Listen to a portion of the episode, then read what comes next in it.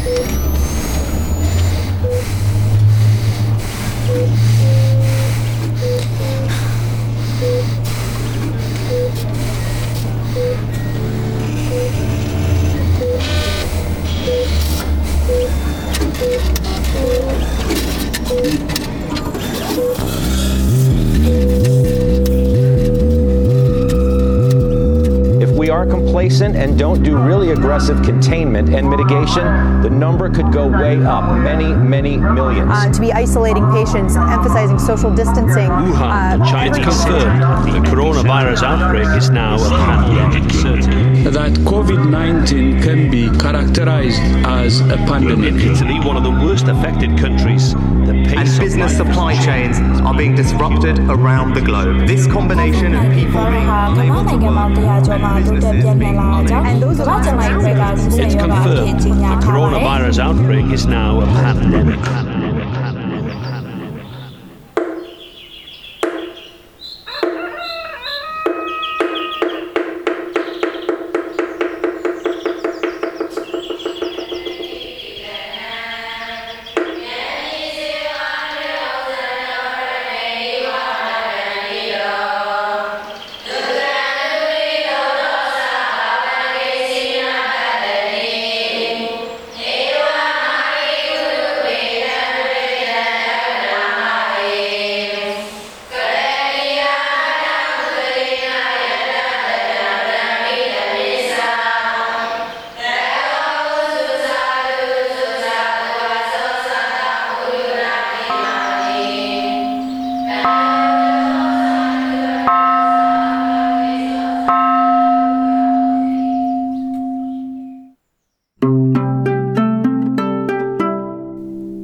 Pleased to be speaking today with Dr. Sasa, the former Special Envoy to the United Nations and currently the Union Minister of International Cooperation and spokesperson of the National Unity Government of Myanmar.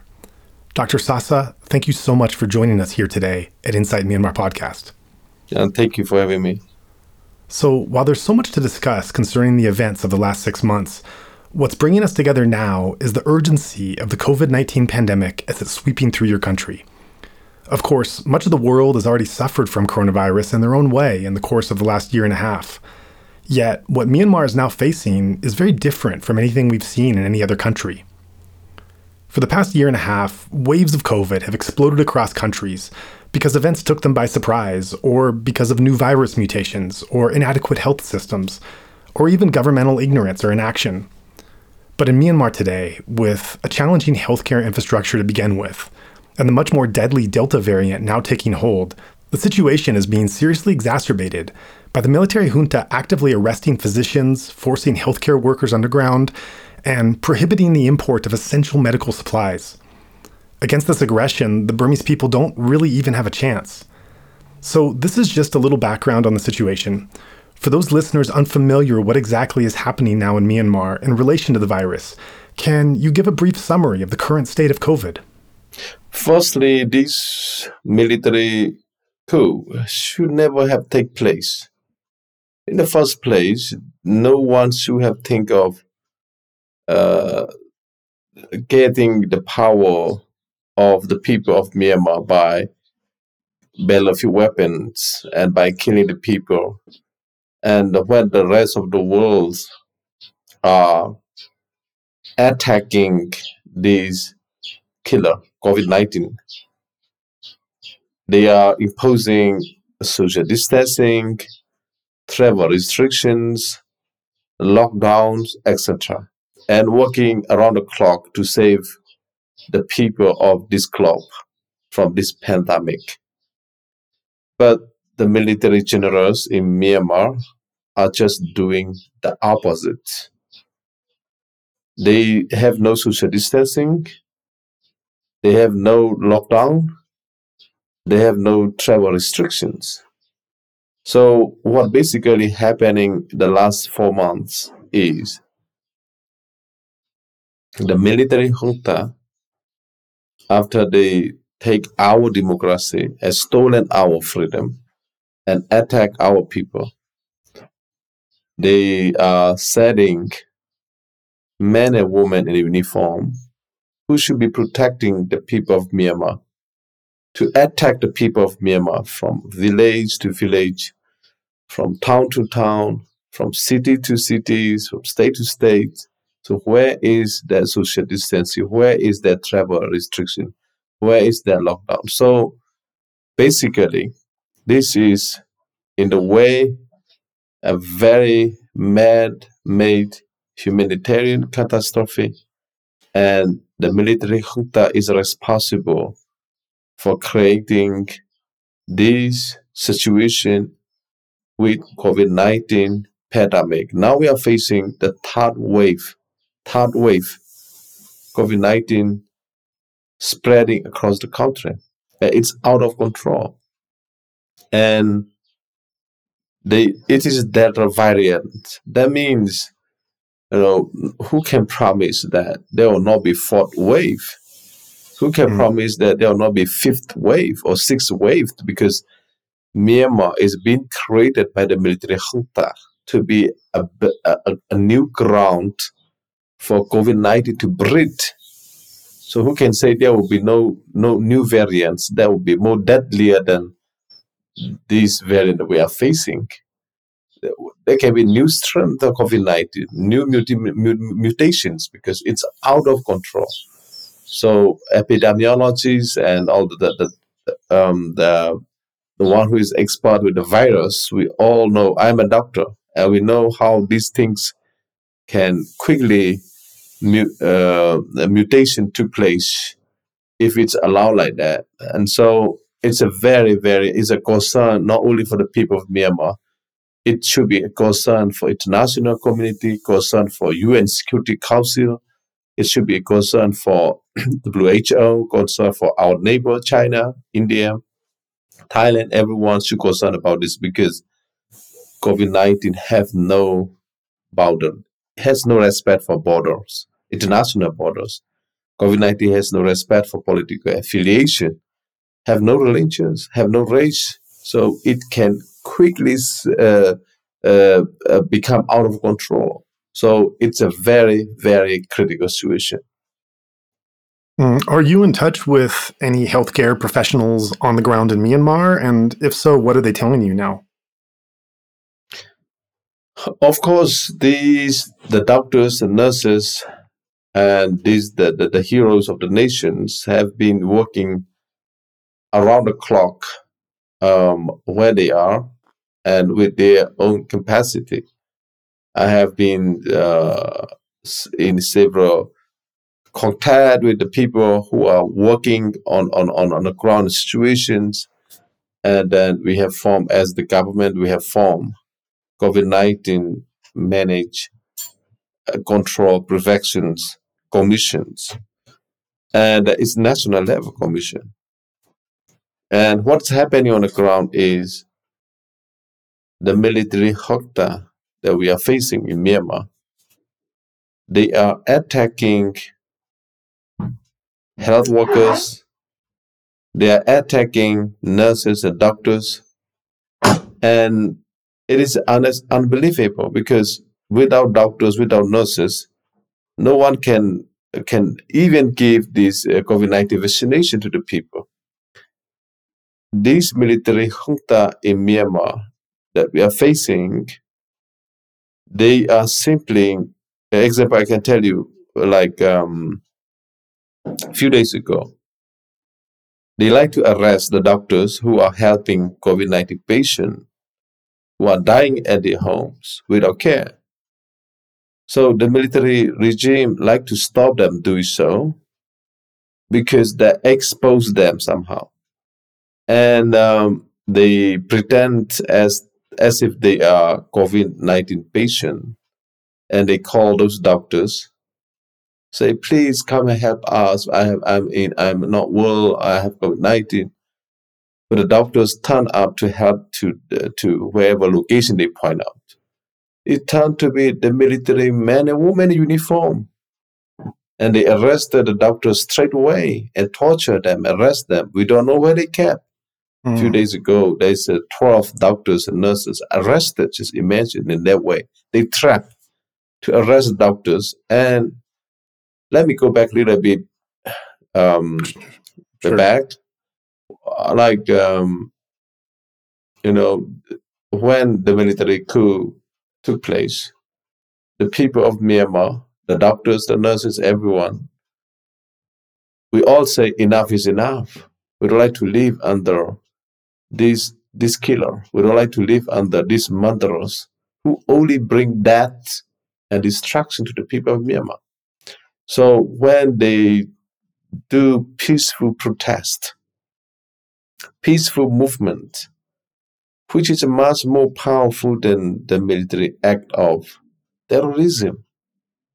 So they strike and they refuse to work under the military boots because those military junta are the killer in Myanmar for many, many years. They are guilty of crime against humanity, atrocities, war crime, genocide. What happened to the Rohingya people?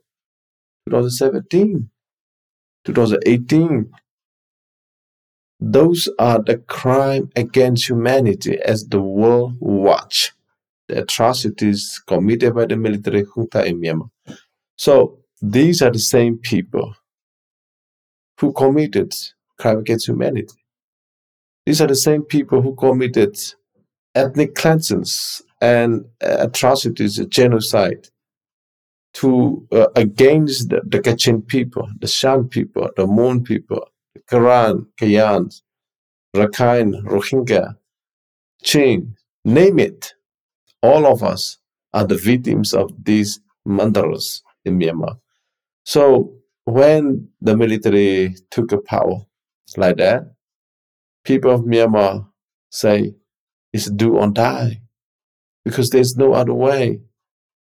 And these doctors and nurses joined the most peaceful movement called CDM movement, Civil Disobedience Movement. Right from that time, they have at, they start attacking the doctors, the nurses, and the healthcare workers across the country. It's 250 records of attack on healthcare mm. facilities, the doctors and nurses across the country. This is unacceptable. These are the doctors and nurses who should be protecting the people from COVID 19. But the military junta are attacking the one who are attacking COVID 19. So, in a way, the doctors attack COVID 19 Hmm. and the military attack the doctors who attack COVID 19. Mhm. So, any country in the world, they should be, you know, we have got the, the armed forces in any nations in the world. Armed forces purpose and they swelled in to protect the people. But the the the, un, the military junta under the command of Min Aung Hlaing are just doing the opposite.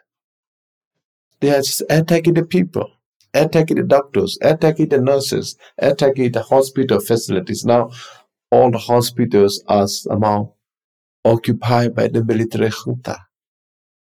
In the hospital, there are no doctors, there are no nurses, there, is, there are military weapons. So, how can we uh, do with this COVID 19 when our healthcare system have been ruined under the military junta? Right. So that certainly is a distressing picture. And when we look at the start of the CDM movement, indeed, it was many of the doctors and nurses that led the way. And because of that, they have been under a special kind of persecution for their leading role in that movement. And as you just referenced, they the military is using hospitals as well as monasteries and schools and other places to actually set up their camps all over the country so hospital work is not getting done this is quite a distressing picture that you paint of the third wave the delta variant of covid spreading throughout the country and doctors being unable to help them to a large extent and the military persecuting the doctors as the disease rages on so, what can be done? How can this be responded to? international community is the only answer to this this problem because the people of Myanmar have done everything they can, and in fact, they are giving their life for the cause of freedom and democracy and for the cause of protecting the people of Myanmar from COVID, from COVID-19. And you see us across the country, the people are crying for oxygen. They cannot breathe. They say, we cannot breathe. We can't breathe anymore.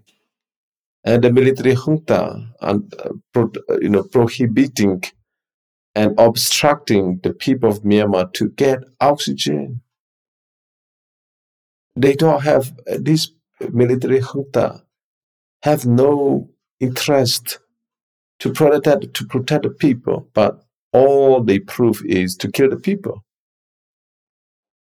That's why they have killed nearly 1,000. Imagine, nearly 1,000 for the last few months. Those 1,000 people been killed in cold blood. The victims, they have done nothing wrong.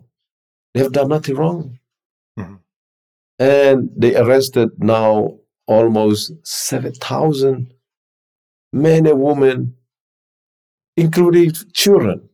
They arrest children, four years old children. Before, um, so those children were arrested after they cannot find their parents. So they arrest the children by thinking that the parents will turn up. They pray no. So these military junta actions is unacceptable, unbelievable. It's uh, it shows how bad human being can be. Mm. It shows how bad things can be when it's evil. It's evil. You can only say it's evil. So now we have been seeing what it what evil means in this world and they have issued arrest warrants to so many doctors, so many nurses, including me. They charged me with high treason. In the way I'm a proud because I stand up for democracy, the freedom and justice. They are the enemy of democracy. They are the enemy of freedom and peace. I stand for peace. I stand for love. I stand for the future. So they treated me as the enemy and charged me with high treason because of that.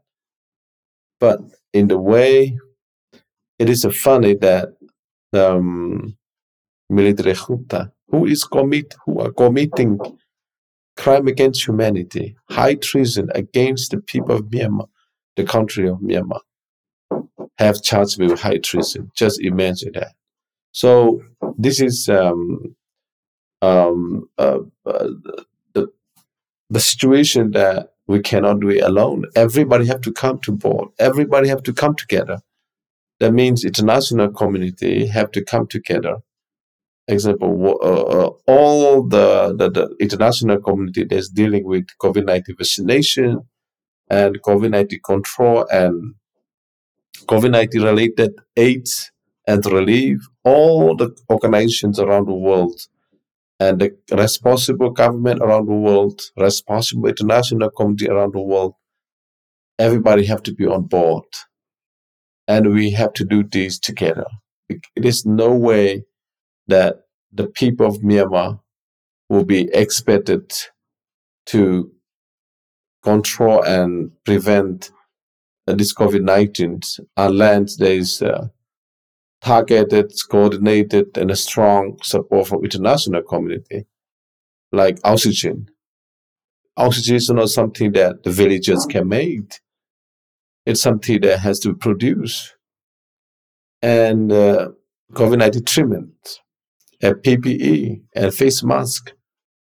Most importantly, COVID-19 vaccination.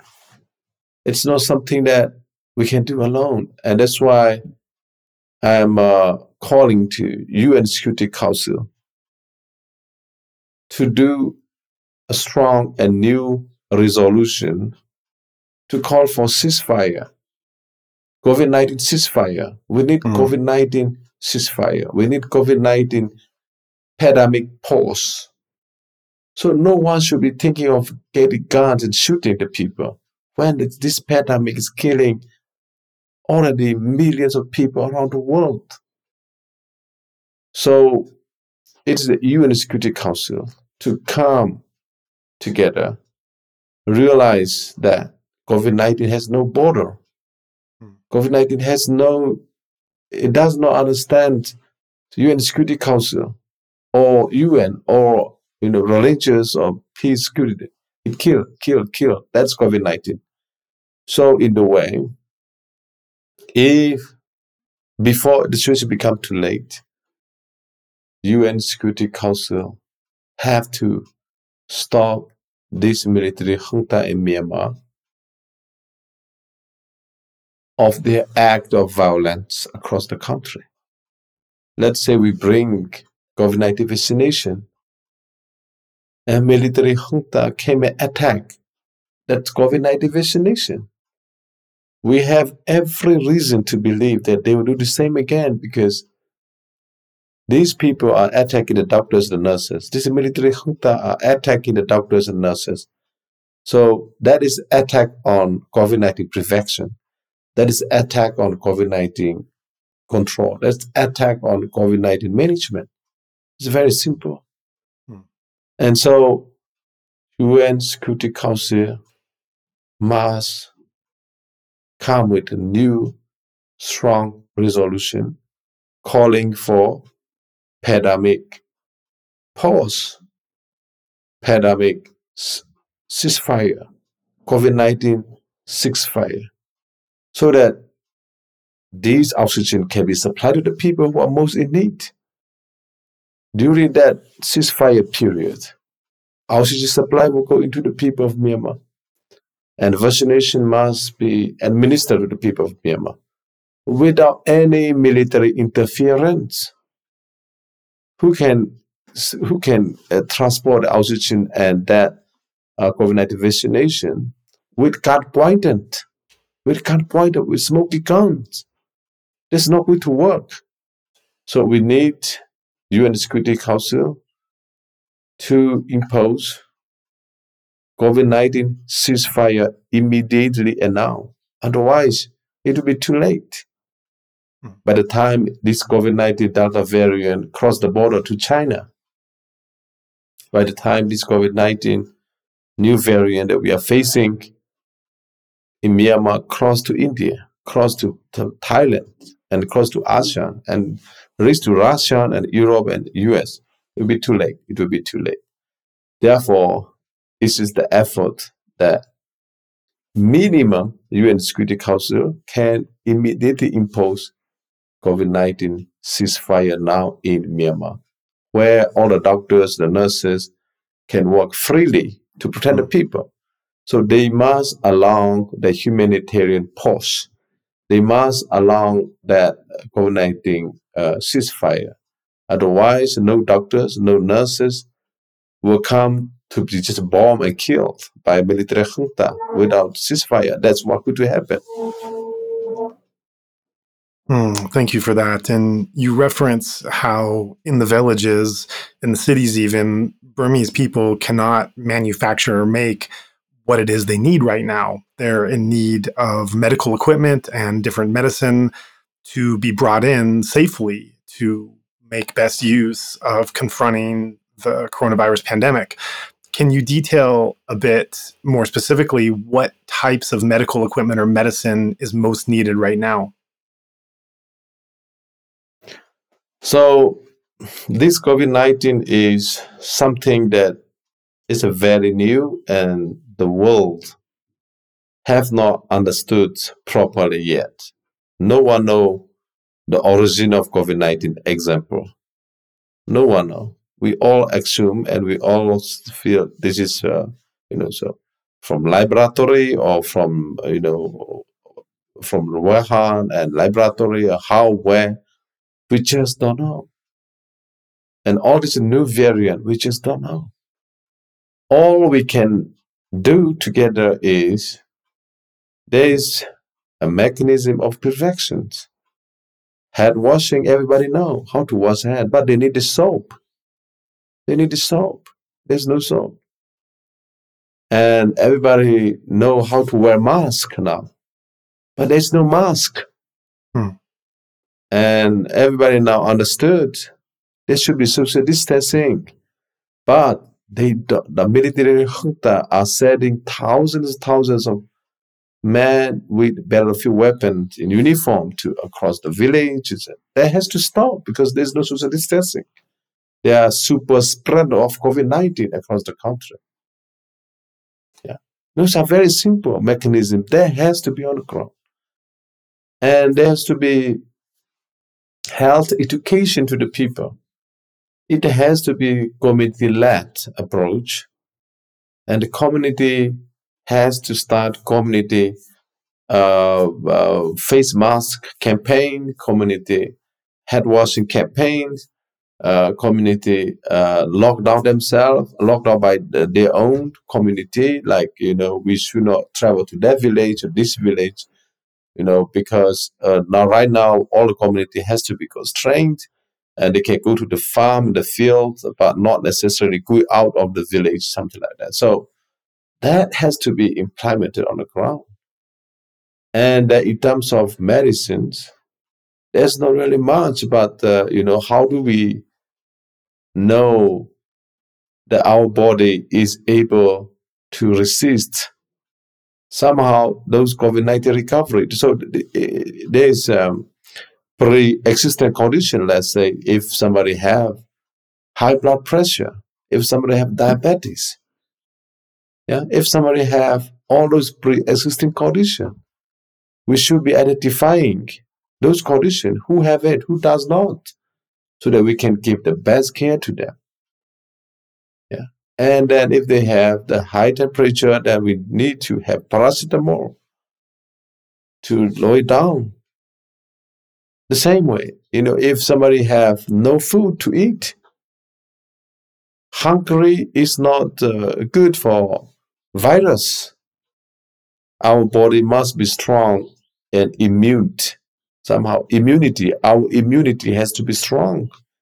That means giving not, uh, you know, have enough nutrients to our body. That's the way how we overcome COVID 19 also. Yeah, there's a recovery rate. Some 80% people who got COVID 19 recover because they are treated well in that situation if there is um, de- uh, hyd- uh, de- uh, dehydration, there has to be rehydration. So all those things are um, the thing that the people of Myanmar need right now. Basic thing I can say is basic thing. We don't need to be a doctor to do that. Everybody can do that, and everybody have the responsibility to do that, but they need the resources. And this vaccination is critical because vaccination eh, allowing people to be immune to that virus, even if it comes. So this is the the the the, um, the, the main the main focus for us. So we cannot also just give one one part of uh, the people COVID nineteen vaccination and another community left behind.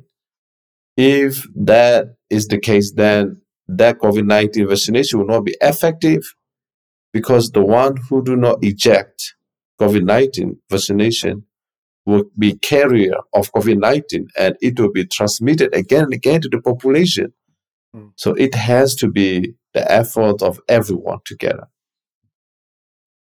You reference the help that's needed right now from the international community, from the neighboring countries, from the United Nations, and that's definitely true in short of receiving that help and for the time being is there any potential plan as far as you're safe and able to say on the side of the NUG for being able to bring in and vaccinate themselves? We are talking to international community, not just this time. Right from the beginning, Myanmar was a country that was able to control and uh, manage uh, the COVID-19 in early on. And we are, in fact, the, the first country that received COVID-19 vaccination from India. Mm-hmm. And we have got a plan to to to be able to administer COVID-19 vaccination to 20% of our population by April this year. It was our plan, and we have got a really good plan, and we have got a really good strategy to roll out right from the beginning. But from 1st of February, the military junta wipe out our plan. And they kill it. They kill all the plant to control, prevent, manage COVID 19 in Myanmar. And what they do, they brought weapons, battlefield weapons, and kill the people. They do not bring COVID 19 vaccination. Military do not bring oxygen, but they kill the people. They bring the guns and weapons and bullets. They bought with the money, stolen money from the people of Myanmar. And they bought those weapons from Russia and China and bring in and kill the people. That's what they're doing. So now, as we, uh, civilian government uh, again uh, is attacked and is stolen our democracy, stolen by them, smoky gun. What can we do? But what I can say is we are sacrificing our life to do this job. We are risking our life every day, every moment, and we are talking to international community with concerned bodies to provide vaccination. And I have sent request letter to Gavi organization, CEO of Gavi. Yeah, Vaccine Alliance, formed by WHO, World Health Organization, and under the program of Gavi, and um, uh, that's called COVAX program. Yeah, COVAX program. So now international community, through those concerned international bodies, we are receiving, we are receiving COVID-19 vaccination. We are about to receive, I must say, we are about to receive, and some 4 million dosage hmm. Of COVID-19 vaccination will be coming to Myanmar. Hmm. And then the, the question is not about vaccines. The question is about how those vaccines will be given to the people of Myanmar when this God poisoned military junta, men and women with battlefield weapons at large. They are roaming around the country to kill the people. Hmm. So that's why we are saying important thing is ceasefire from military junta. And they must withdraw all those battlefield weapons from people, from the population, from private homes and village and city across the country, so that this pandemic can be managed and controlled. And um, we are also talking to international community like European Union, where they have got COVID-19 mechanism that can be activated under the request of the state government. But the problem, Myanmar, is that we have no government now on the ground because the, it's been occupied by military junta. They occupied us. So we are asking another international community bodies like ICRC, International Red Cross Committee, to be able to talk to like European Union on behalf of the people of Myanmar who are facing such such difficult time. It's the darkest moment in our history. So I can tell you so many things that we are doing, but some of things that we have been do we are doing, I cannot uh, I cannot uh, yeah I cannot tell in detail. Sure, sure. You reference what the international community could do if they step in how about aid organizations, international aid organizations, and how about just normal donors, listeners to this podcast that would like to help in some small way themselves? What would be the role of individual donors and larger aid organizations? This world is lucky to have so many people who have got really good heart and try to help the people who are in troubles and try to help solve the problem who have, have a problem. And there's so many charity or organization or church or monastery. I can tell you so many people are doing so many good things. So wherever you are, whichever community you belong to, I, I'm sure there's always a community and organizations or groups that are trying to make the differences. Please go and try those people or help those people who are trying to relieve the people of Myanmar from this suffering and pain. And there's so many organizations, you can say UN organizations or other non-governmental organizations and agencies, they are doing a lot of good things in Myanmar. it's CSO, community-based organization, and um, civil society organizations, NGOs across the country. It's a field with uh, all these good people. So I uh, request and appeal to all of the listeners of this podcast that please find out uh, these organizations which are near to you and which are in your community or you know inside Myanmar and support them in whichever way you can. Every support that you can give to the people of Myanmar through those organizations will be counted. It's about a glass of water. It's a, a, a price of glass of water. So glass of water matters in this moment. Hmm. Glass of water to the people of Myanmar matters and value in this moment. That is what how much we need the help from international community and from individual around the world. And we again thankful to all the generous people who have been giving to relieve the people of Myanmar from this pain and suffering that they have been endured so much for so long under this military junta. Mm. Personally speaking, I'm thinking that you yourself come from a medical background, and I can't imagine what it must be like for you to be seeing this devastation now. I've heard that you became a doctor originally because growing up, you saw people in your community, in your local small community in Chin State, that were dying of treatable diseases, and you personally felt a conviction to become a doctor to be able to save these lives.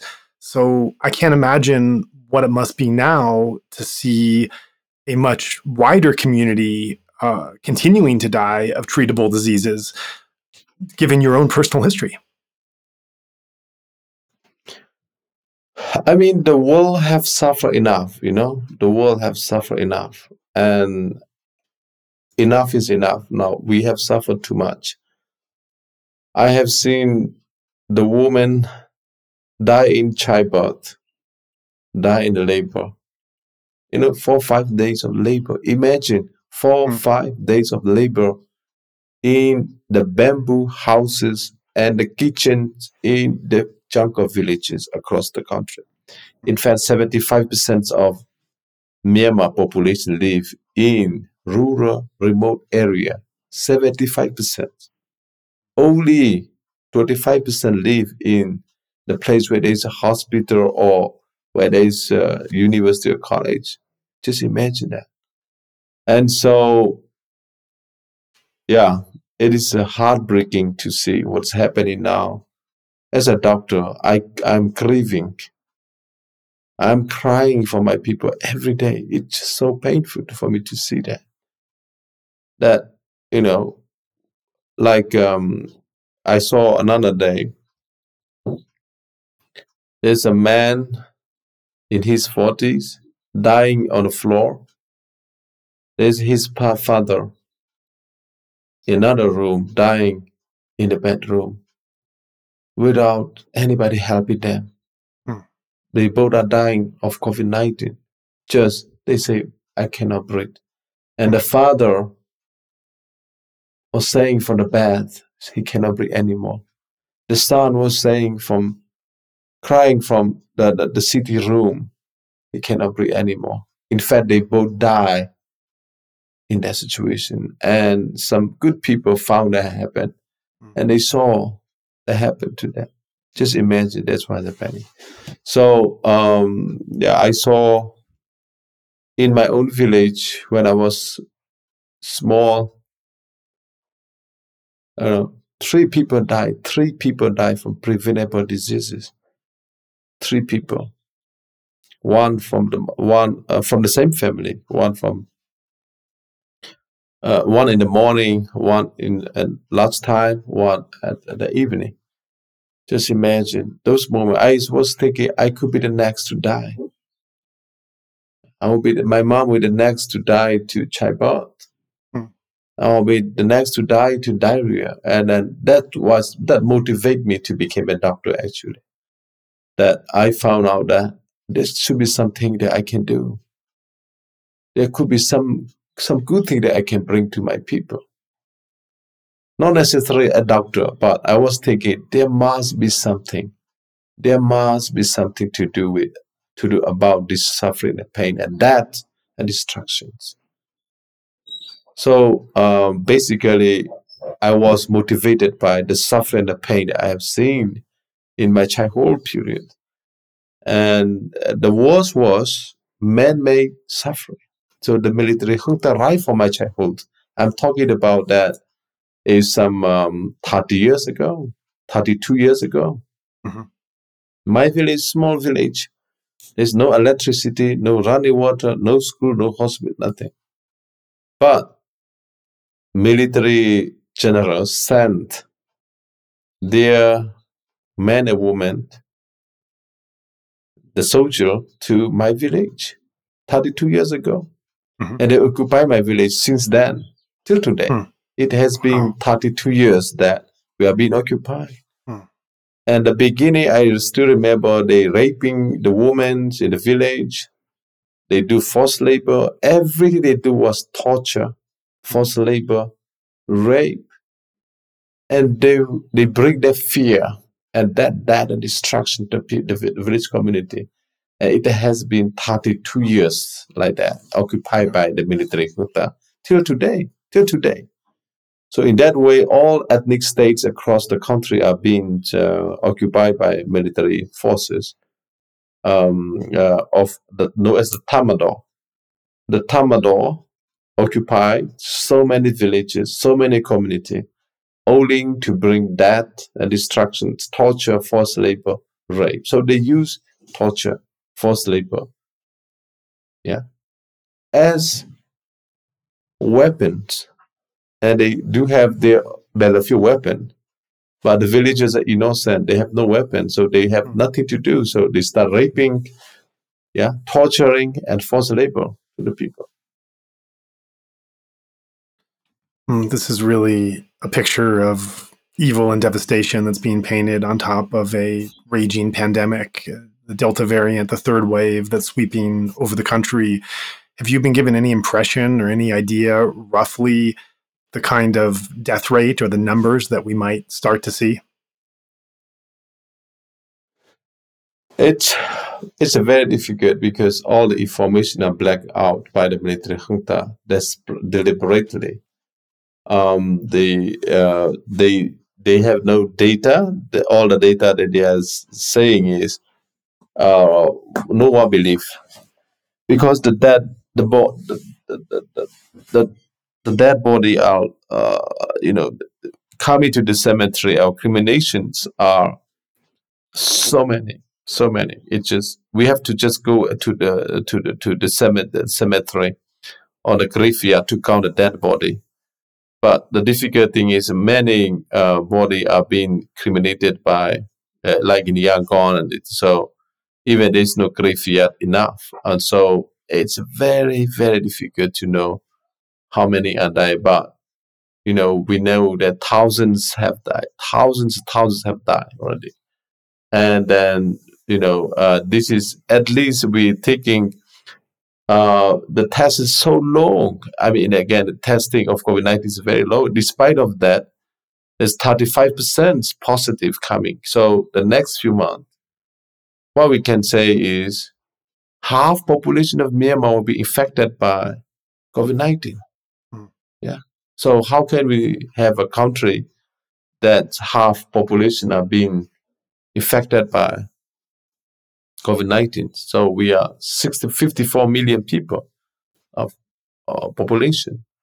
So in that situation, just imagine, you know, half population will be under the poverty line according to United Nations Development Program. That means 24, 25 million, sorry, 27 million if it's a half population of 54 will be under will be forced to live under extreme poverty because of this military junta, man-made created humanitarian catastrophe and 6.4 million people of Myanmar will be without food by end of October this year. Hmm. And half 1.2 million, you know, 1.2 million people have been displaced by the military junta. That include, of course, our dear Rohingya brothers and sisters. So how can we manage a country where we have displaced uh, 1.2 million people? and 6.4 million people without food and 27 million people living both uh, forced to live under the poverty. It's all man-made disasters. It's all man-made suffering and pain and death and destruction. So the only answer is, as I said, international community have to come together as uh, as one, and you know otherwise we will have no country. I, I really believe so. We will have no country if the situation continue like this. Mm, you mentioned how the pandemic is spreading without any respect for borders or for peoples. This is what diseases do. Do we have any sense of how the pandemic is raging, not just among the people, but among the military and their family as well? We know that their families in the military live very closely together in they're bases and their barracks? And do we have any sense of how they're also being impacted by it at this time? Yeah, uh, it's it's obvious. I, I I can tell you that uh, many military men and women are also suffering from this pandemic. Uh, but again, they need a savior because these military generals, like Min Aung Hlaing, they are now you know, they call that they commend to their soldier. If you uh, shoot, you if you do not kill the people, you will be killed. That's the point. That's the thing that they are saying to their to the, their own men and women in uniform. Shoot to kill or be killed. So in that circumstances, so many I can feel as human being, as individual, you know, many uh, military family are breaking down emotionally and socially. And in these pandemic seasons, and then this impact them hugely. You know, they are ordinary soldier who just love to have a family and who just love to support family. All they were broken now is ruined. Hmm. So military junta leaders, the SAC leaders, SSC leaders, they have, you know, they are not ruining only the life of the, the, the, the, the ordinary people of Myanmar, but they also ruining their own children life, their own grandchildren's future, and, you know, the life of the family, the life of the military uh, men and women who are just good people, good people. They like to kill, but they are being ordered to kill. So this is evil. It's very evil. Hmm. Do you think there's any possibility or any consideration with having any discussions with members of the military at some level of some kind of temporary cooperation that can just respond to this urgent health crisis? I I understand that uh, international community are engaging some level with minimum engagement with um, the, the, the military junta um, for practical reasons, like getting permissions to get this vaccination to the country and um, you know, getting the travel permits, and all these are just, um, yeah, uh, man-made. As I said, it is uh, imposed by military junta in the country. So I also do believe that, and hope and pray, and hope and pray, military leaders will realize that this pandemic do not know that they are military generals and this will kill their family and their children and their grandchildren.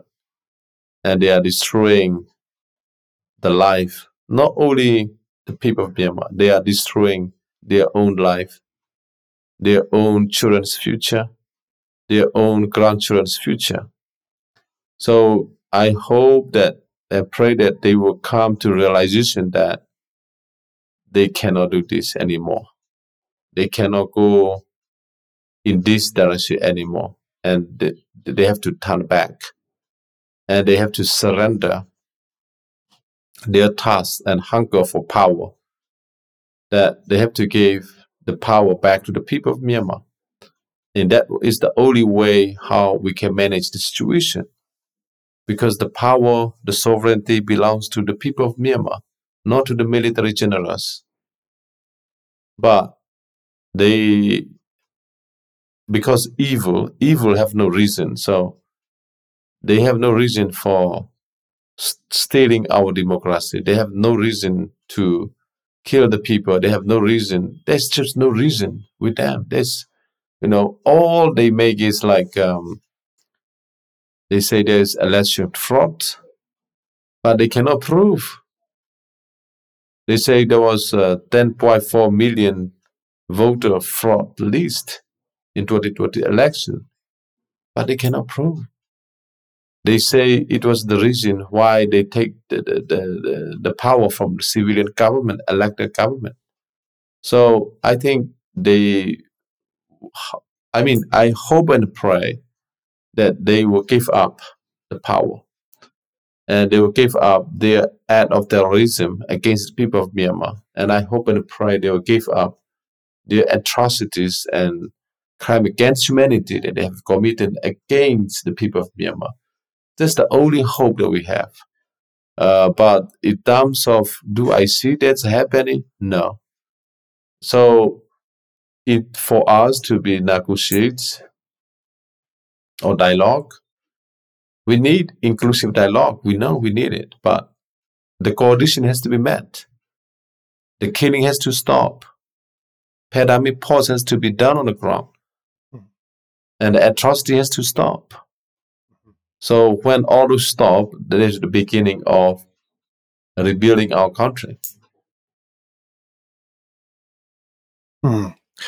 Thank you for that. And thank you for your time. I know you have a lot of things to get to, and I really appreciate you taking the time to talk about this with us.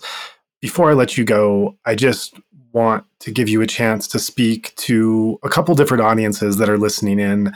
I'm sure that we have people listening in from Myanmar that, as you said, are going through their darkest time in history, are living through some kind of unspeakable suffering without any support, and are listening to you with a sense of hope, of, of finding some means of perseverance.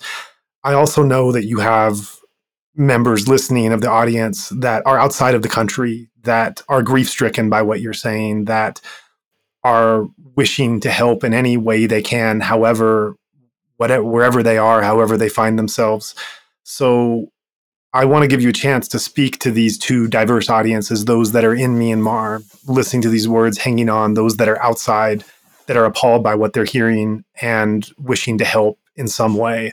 What would you say to those two types of people listening? I mean, the people of Myanmar are brave people and courageous people and generous people. I can tell you that. And so the this bravery in the face of the military junta aggression, this courageous, peaceful movement like CDM, protest, strike, boycott, which are more powerful than a military act of terrorism. all this gave me hope to the future for the people of Myanmar. Because of this bravery and this courage, we have hope. When I see these courageous men and women, these brave men and women across my country, I'm proud of her. They are national hero. They are national peacemaker, not only for the nation but for the whole region. So I, this is the hope. They were born from these courageous people of Myanmar and the brave people of Myanmar. We need to keep this hope. Our bravery is not just for one day. Our courageous is not only for one day, it's for the rest of our life. And I look, one of the very good um, re- uh, proverb, I must call it a proverb, Hmm. by, you know, um, second world, second world world soldier, freedom fighter. They say, we gave our life today for yours tomorrow. We gave our today for you tomorrow. So it's a very powerful statement. So the people of Myanmar are sacrificing their life for the future of tomorrow. Hmm. So I can put it this way we are giving our life today for a better tomorrow. Yeah, a better tomorrow. So that is the reason why we have hope. So I'm doing now what I'm doing every day. I'm sacrificing my life for a better tomorrow. So I think that is where we are together. That gave her hope, and we must continue to do so. And we, our unity is our strength. Myanmar is multi-ethnic country, multi-religious country, multi-cultural country. We are like beautiful gardens Hmm. where so many flower bloom. We are like a garden of Myanmar where so many tribe flower blooming. Yeah, it's very simple. All that flower should be re- accepted of their beauty. We all are the beauty of Myanmar. We all are the pride of Myanmar. We all should be allowed to bloom our colorful flower in our own distinguished way. No other flower have the right to kill another flower because we all are flower. We all are the trees. No other trees should come and kill another trees. That is producing the fruits, the fruits of love, the fruits of hope, the fruits of health, the fruits of education, the fruits of economic, the fruits of all those fruits we need. So I think we should see all of us as a flower producing something really good to the to the world, and that is for our people. So we all are flower. We are flower. Soon we will be bloom again. Soon we will be producing the fruits to the future, to for tomorrow, for better world, for better place. Okay. There will be a country called Federal Democratic Union of Myanmar. Federal democracy. Why federal democracy? It will be a very important that no more discrimination, no more killing, no more violence. And we will bring down, we will bring an end to violence. We will bring an end to terrorism. And we will start to build the future where all the rights will be protected regardless of religious, culture, ethnicities, race. Yeah. And the future will belong to everyone. Everyone, all the rights of all will be protected, respected, and promoted. That is the future we are going. And for international community and from outside of Myanmar, what I really want to ask is please continue to advocate for the people of Myanmar. Please continue to lobby for the people of Myanmar. Please continue to support the people of Myanmar in whichever way you can. And there's a lot of way that the people from outside Myanmar can help the people inside of Myanmar. So I hope and pray that international community and the people from from around the world will be the voice for the people of Myanmar. It's like voice for voiceless, the help for the helpless, the hope for the hopeless. So I ask and appeal to the people around the world to please be the voice of the voiceless, to be the help for the helpless, to be the hope for the hopeless. Yeah. And to help us to ease this pain and suffering of the people of Myanmar. Thank you. Thank you for those words, and thank you for the time that you're spending uh, with us today amid what I know was a very busy schedule. And I know in my heart in my prayers and my metta and that of the listeners that we will be doing and thinking and sending whatever good wishes and taking whatever good actions we can on behalf of helping the Burmese people as they're going through this very difficult time. And I thank you so much for taking the time to join us and answer some of these difficult questions. Yeah, thank you for having me. Thank you for having me.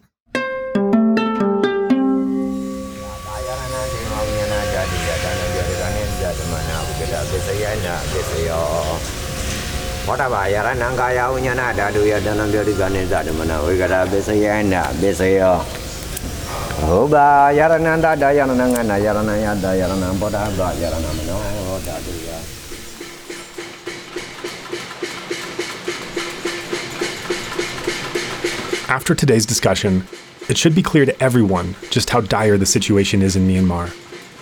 We are doing our best to shine a light on the ongoing crisis, and we thank you for taking the time to listen. If you found today's talk of value, please consider passing it along to friends in your network.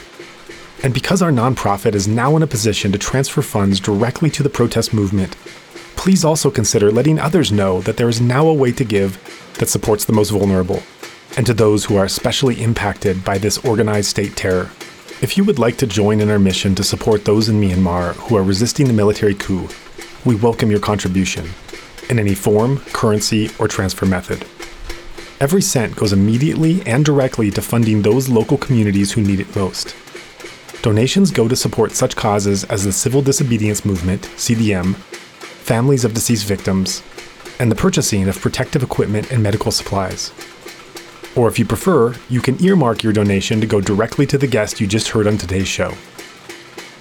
In order to facilitate this donation work, we have registered a new nonprofit called Better Burma for this express purpose. Any donation you give on our Insight Myanmar website is now directed to this fund. Alternatively, you can visit our new Better Burma website, which is betterburmaoneword.org, and donate directly there. In either case, your donation goes to the same cause, and both websites accept credit cards. You can also give via PayPal by going to paypal.me slash betterburma. Additionally, we can take donations through Patreon, Venmo, GoFundMe, and Cash App. Simply search Better Burma on each platform and you'll find our account. You can also visit either website for specific links to those respective accounts or email us at info at betterburma.org. In all cases, that's Better Burma, one word, spelled B E T T E R B U R M A.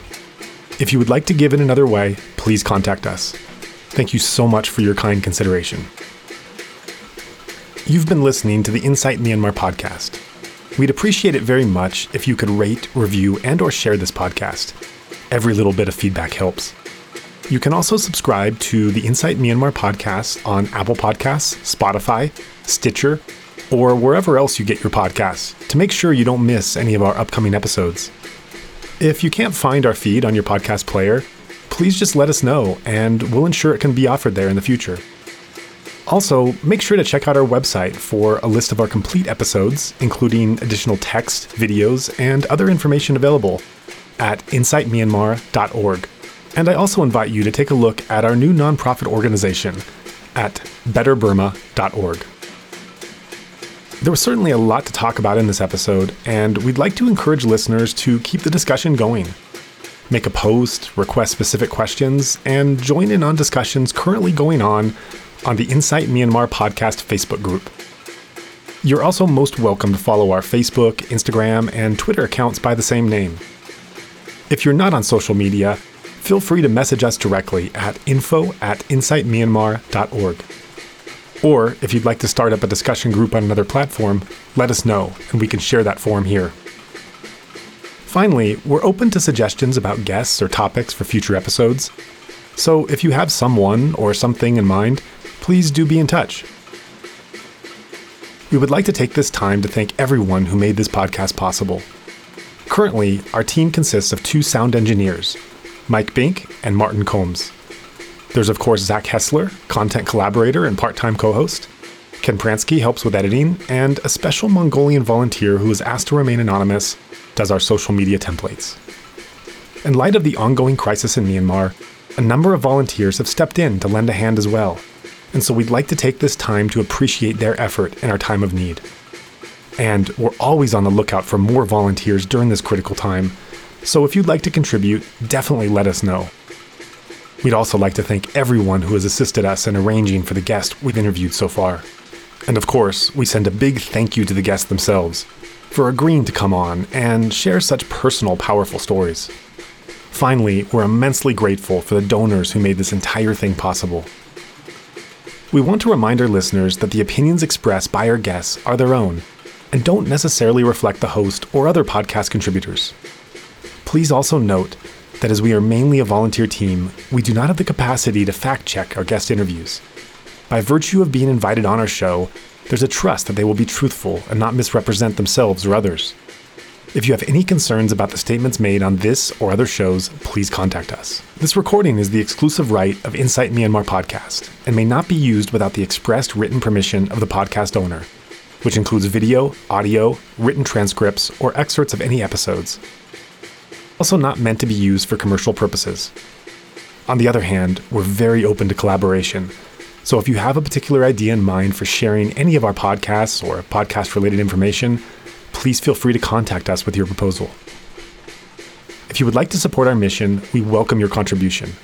During this time of crisis, all donations now go towards supporting the protest movement in Myanmar through our new nonprofit, Better Burma. You may give by searching Better Burma on PayPal, Venmo, Cash App, GoFundMe, and Patreon, as well as via credit card at betterburma.org/donation. You can also give right on our Insight Myanmar website, as all donations given there are directed towards the same fund. And with that, we're off to work on the next show, so see you next episode.